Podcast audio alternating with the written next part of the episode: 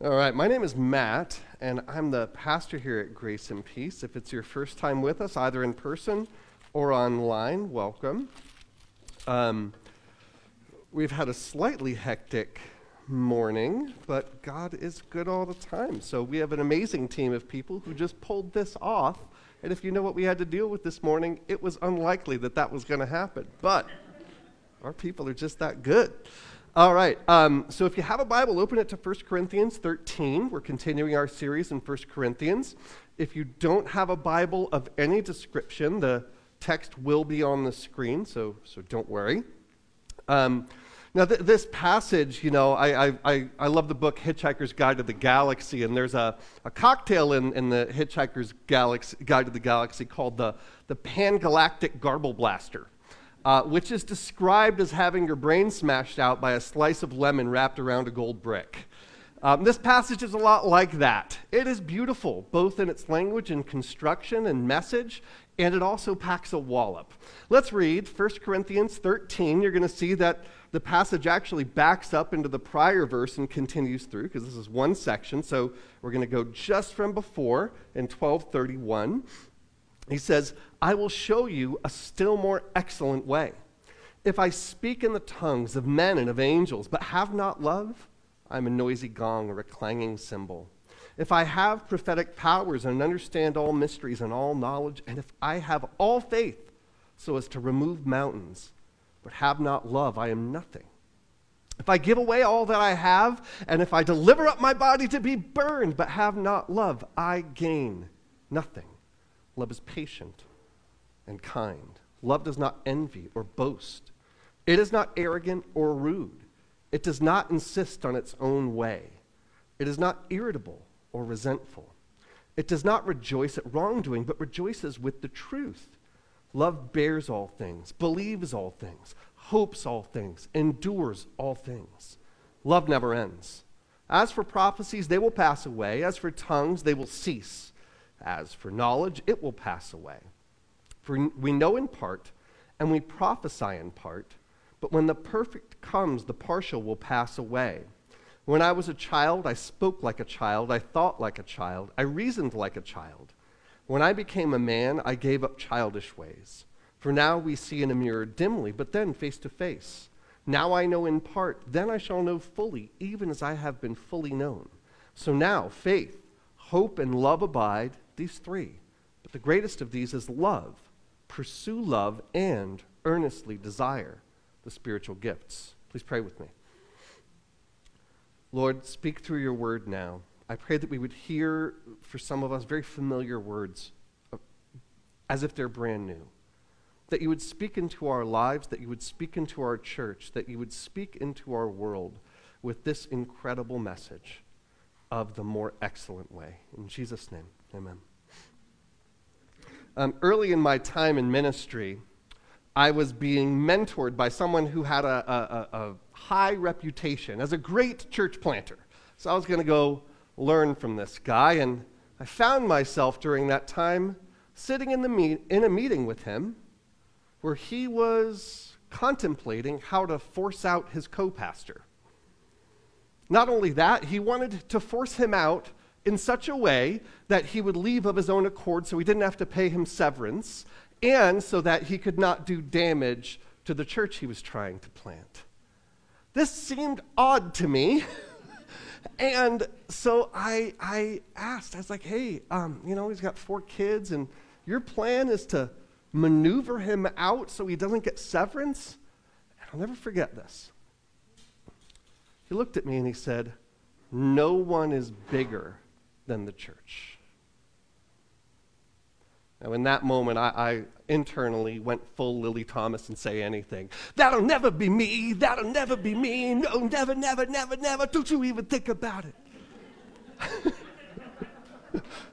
Yeah, that's a great movie. And she's... there, there's a really important question that every Christian and everyone who has any responsibility in the church, which is all of us, does the success of a ministry, does that end of success justify unloving means to get there?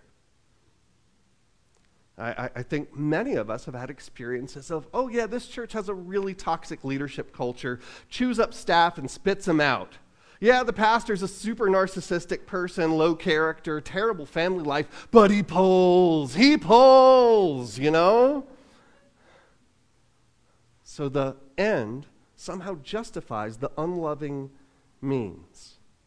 We often have an attitude or hear this attitude, and it makes a certain amount of sense that the, the, the good of the institution needs to be placed over the good of the people it serves.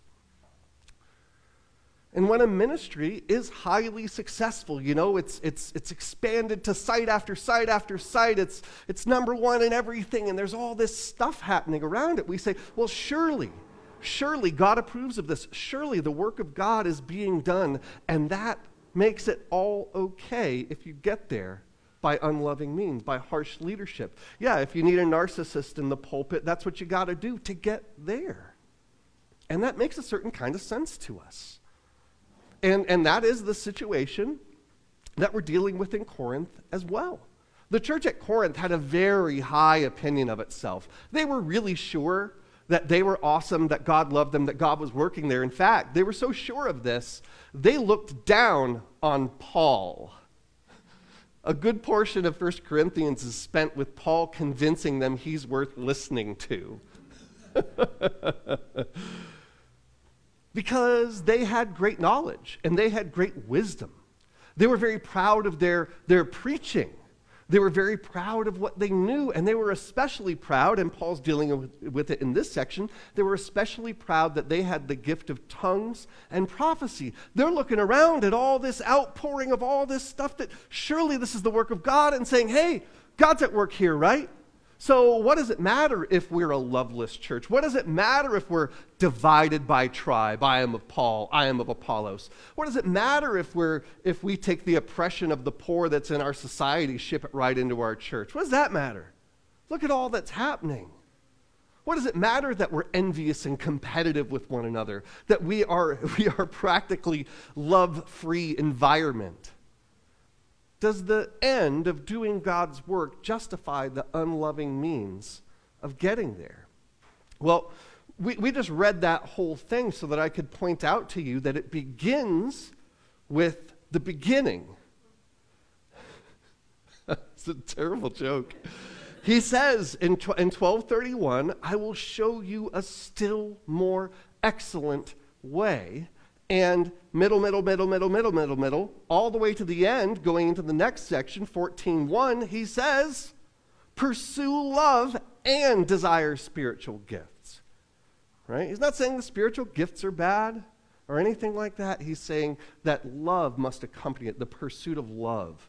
We need, as God's people, to pursue love. How does this answer this question of does the end justify the means? Well, first of all, Paul tells us in verses one through three, without love, you aren't doing the work of God. Without love, you aren't doing the work of God. Look at the things he says in verses one through three. If I speak with the tongues of men and of angels, who's impressed by that? I am. But have not love, I am a noisy gong or a clanging cymbal. If I have prophetic powers and understand all mysteries and all knowledge, if I have faith that can work miracles. Anybody impressed by this list? If you knew someone who spoke in tongues of men and angels, could prophesy, know everything, had faith that could perform miracles, and then look at the last one. He says, if I, if I give away all I have, that is to the poor, and if I deliver up my body to be burned, if I go to martyrdom, who's impressed? Totally impressed. Like the Corinthians and us, if we knew someone who fit that description, who could do those things, we'd say, that's the work of God. That's got to be. Right? How do you speak in tongues, prophesy, know everything, have faith that performs miracles and all that, and it not be the work of God?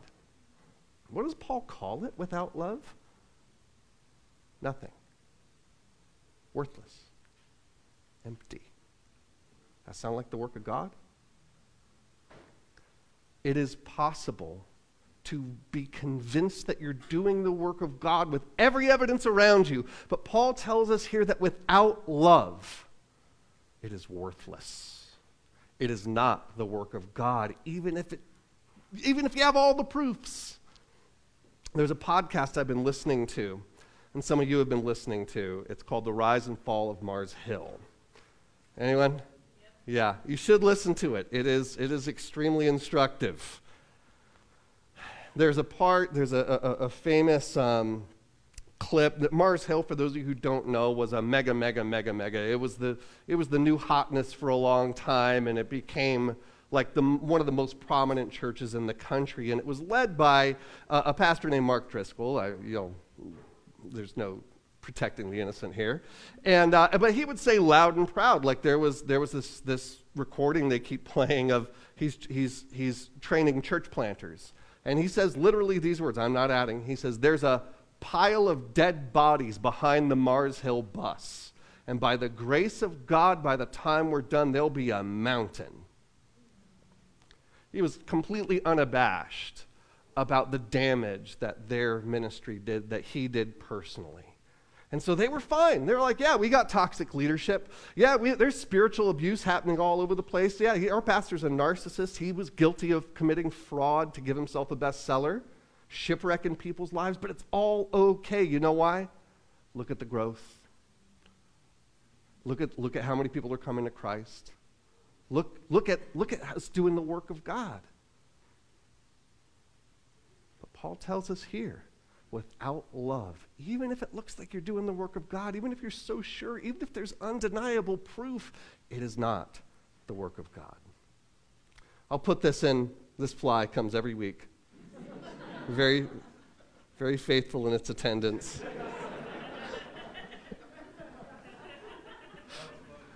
If we could just get it to tithe, that'd be awesome. Putting it in our terms. It does not matter if at the beginning of service everyone's slain in the Holy Ghost and stays that way for the next hour and a half. Without love, that's not the work of God. It doesn't matter if you have started the coolest church and like K-pop bands go there and Justin Bieber. Somehow everybody knows where Bieber goes to church, you know. That doesn't matter. That's not the work of God if there is not love there. You could have four P H Ds after your name and have the most pristine theology preached every week, and without love, that is nonsense. Without love, it doesn't matter how successful Grace and Peace is. It doesn't matter how many community groups we add. It doesn't matter. It's all worthless if we are not a community that is formed by love. So in terms of ends and means, we've got to first of all say that, that, that we've got to understand without love, we're not doing the work of God, no matter how much it appears that we are. So how do we do the work of God? Because because means are as important as ends. I mean, this whole question of the means, uh, the ends justifying the means. If you use the wrong means, you won't get the right ends. I, I heard recently, this, this just this week, there was a story of a language school in Singapore. Anybody hear about this? There was a language school in Singapore. It was new, and they were trying to recruit students. You know what means they used to do this? They had recruiters go to schools, and when students came out of the school, they would hand them flyers dressed as clowns. Does that seem like a plan? Hey, kids, here's a clown handing you a flyer. It wants you to come with it. Anybody see a problem with the means getting to the desired ends? Needless to say, it didn't work. The children ran in terror. The, the wrong means are not going to achieve the right end. You will not build a community that feels like Jesus with harsh, narcissistic, I don't care, good of the institution over the good of the people type of leadership.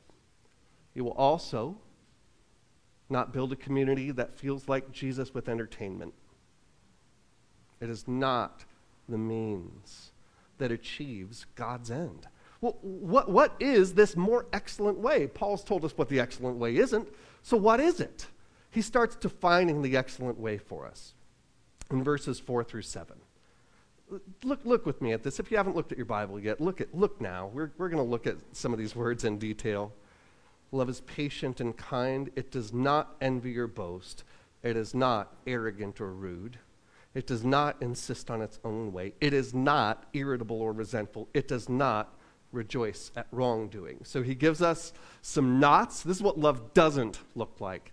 And then he gives us some, this is what love is. So What, what do all those things have in common? The, the knots. It does not envy. Right? Some, something good happens for somebody else, and I'm furious. Right? It does not boast. It's not puffing itself up. It's not trying to gain status. It is not arrogant. It's not sitting there saying, I'm the smartest person in this room, probably the best person in this room, probably the best looking too, right? It's not rude. That word means that, that you would flagrantly violate what's considered polite. That sounds ticky-tack, but like if I come to your, your granny's house for dinner, cuss her out and insult the cooking, that's not loving, is it? That's rude.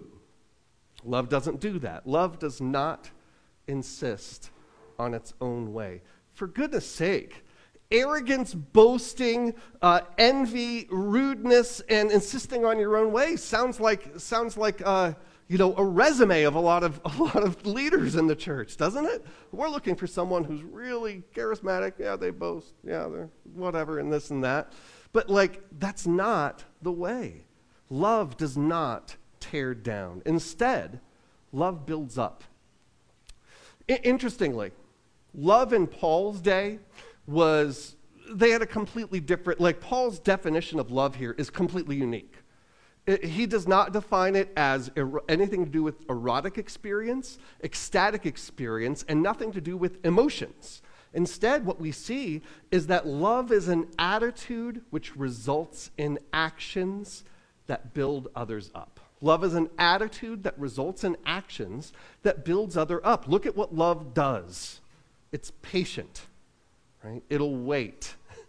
It will bear with. It is kind. That uh, slide under translation, uh, kind there means the type of person who does things for others that benefit them. That's what the word for kind there means. Then, uh, um, not rejoicing at wrong, we're not sure what rejoicing at wrongdoing and rejoicing at the truth mean, but love doesn't do one, it does do the other. And then look at verse seven. Love bears all things. In community, you got to bear things, don't you? We have to put up with each other. We all suck. Like, we all need bearing with. We really do. We're all difficult. You're all difficult. I'm difficult. Without love, we cannot have community. It doesn't, it, we, we can't build a community. You got to bear with the difficulties of someone else. I love this one. It believes all things. It believes the best about somebody. You know, you ever get those fifty-fifty balls? Hey, why didn't why didn't Marcel say hello to me this morning? I could fill that gap with suspicion and say, oh, it's because he hates me. It's because I must have done something. It's because he's a jerk. Or I could fill it with trust. He didn't hear me. He's distracted. Um, he's still getting over COVID or whatever. He's turning forty. He's got a lot on his mind. Right? That's filling it with trust. That's believing the best about him. So it bears all things, believes all things, it hopes all things. It doesn't give up hope on a person. It doesn't write them off and say there is no chance they change. Again and again, love comes back with hope for that person. Doesn't matter that they've failed you a million times in the past. Doesn't matter that they've screwed up and fallen into the same problems again and again and again. Love does not give up hope. And I love how he he, he bookends this. Look what he says last. It last, it endures all things. So even when they screw up again, even when they disappoint your expectations, even when they fail, what does it do? It continues to endure. That's what love does. If we did that, we'd build a, a, a beautiful community, wouldn't it?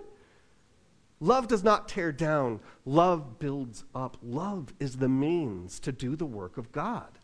Love is the means to do the work of God. We need to pursue love. Each of us do things to tear down a community. We all do that. We're irritable, we're rude, all that stuff. We need to pray that the Lord works to remove those things from us so that we're not tearing our community down. Instead, we need to commit to building up. Hope all things, believe all things, endure all things with one another. Now, I'm sorry to disappoint some of you guys who, who understood this passage to be talking about romantic love. Has nothing to do with that. I'm really sorry. You can still read it at a wedding, because if you do the things that love does, there will be more romance in your life. Guarantee it. Things will tend to work out that way for you. So who do we commit to building up? If you're married, build up your spouse.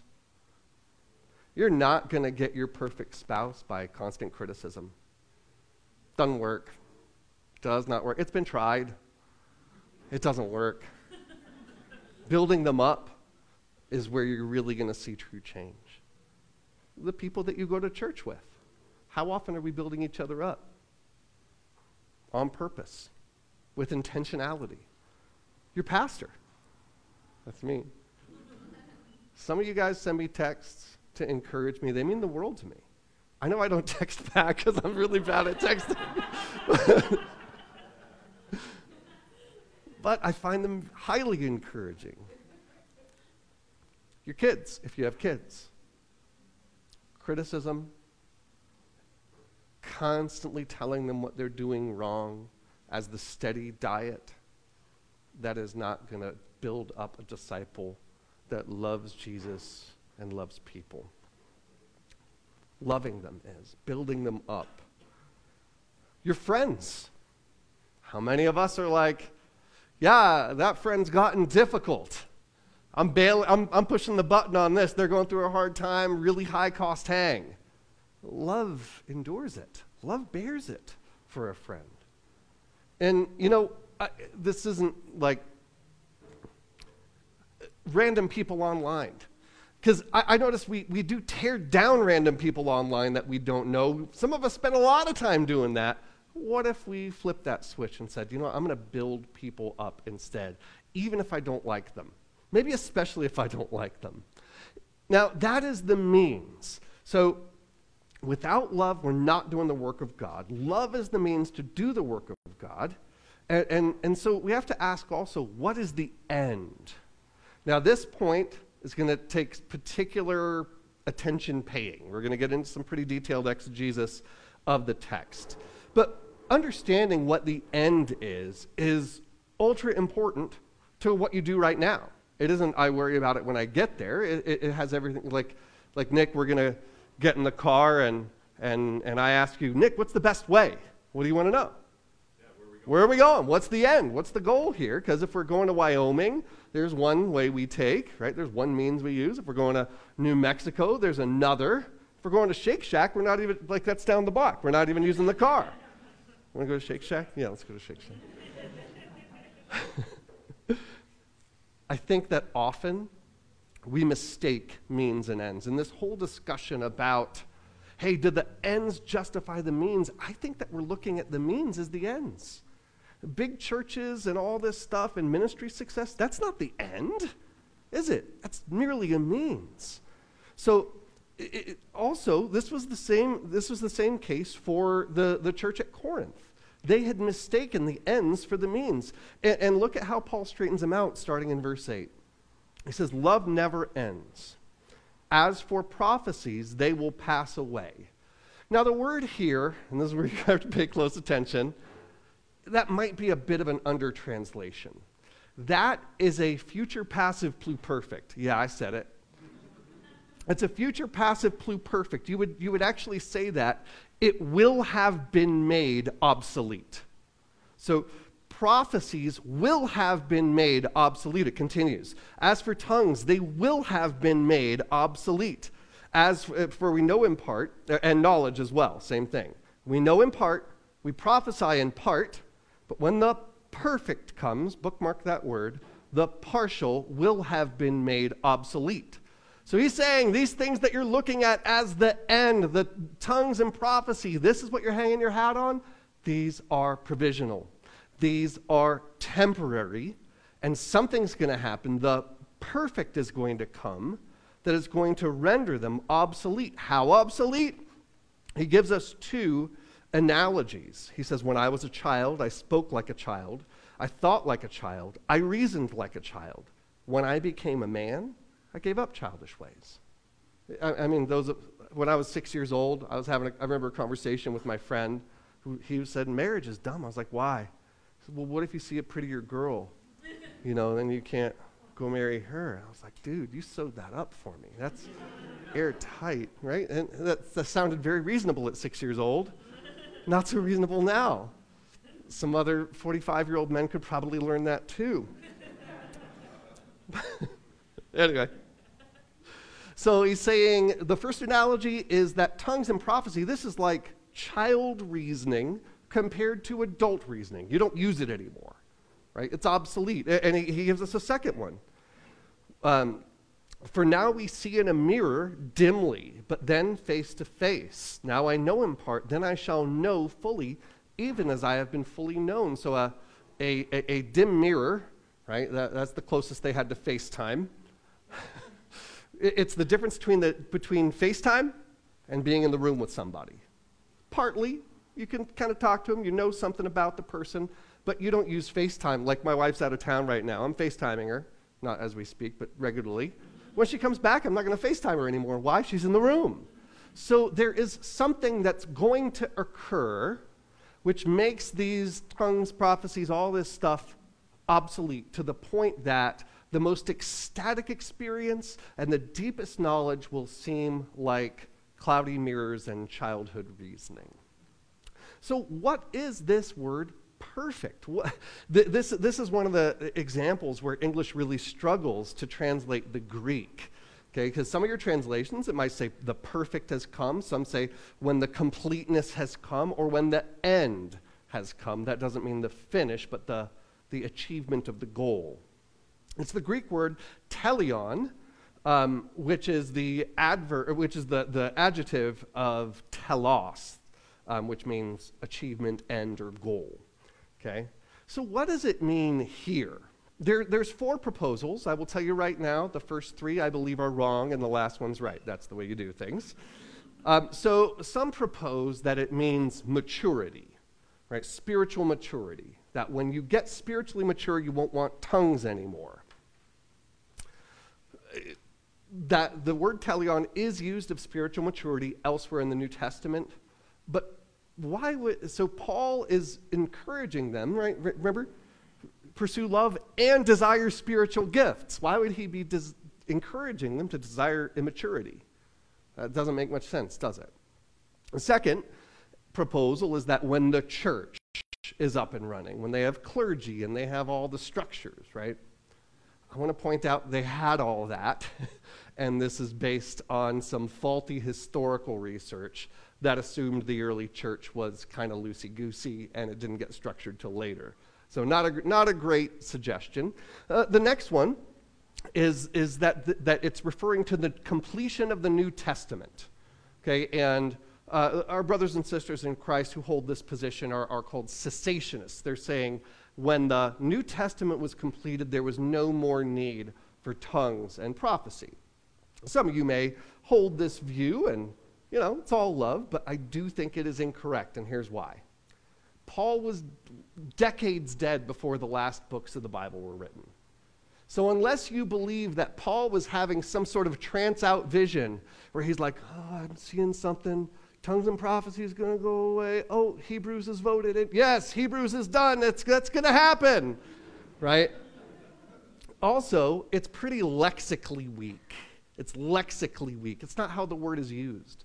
There's no other examples in the Bible where teleon is used about Scripture, okay?